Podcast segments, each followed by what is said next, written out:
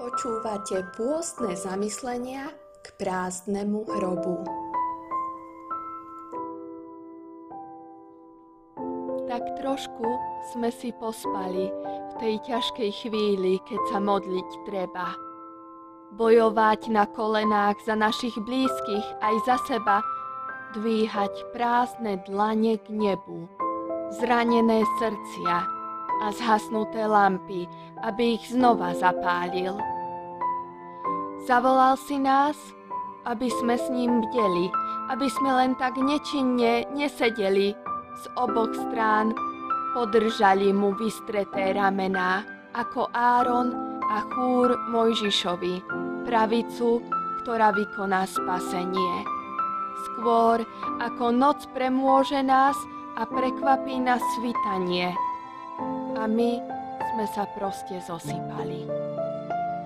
Ako družičky, čo vybrali sa naproti ženíchovi a mali čakať na ňo, čakať život nový, no premohla ich únava.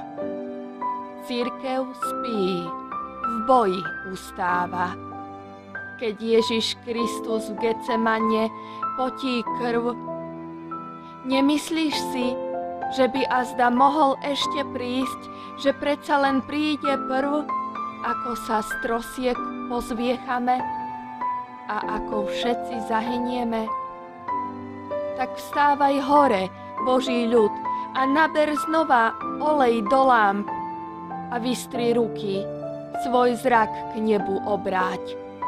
Na modlitbách v Getsemane nech bdieme s Tebou, drahý Pane, až do konca. Kým raz tam, pred Božou tvárou, vykúpený Jeho krvou, budeme stáť. Vtedy bude kráľovstvo nebeské podobné desiatim pannám, ktoré si vzali lampy a vyšli naproti ženíchovi. Keď ženích meškal, zdriemli všetky a zaspali. Matúš 25, 1. a 5. verš. Pridúc Ježiš k učeníkom, našiel ich spať i riekol Petrovi, či ste nemohli bdieť so mnou ani hodinku? Bdejte a modlite sa, aby ste neprišli do pokušenia. Duch je síce hotový, ale telo slabé. Matúš 26, 40 až 41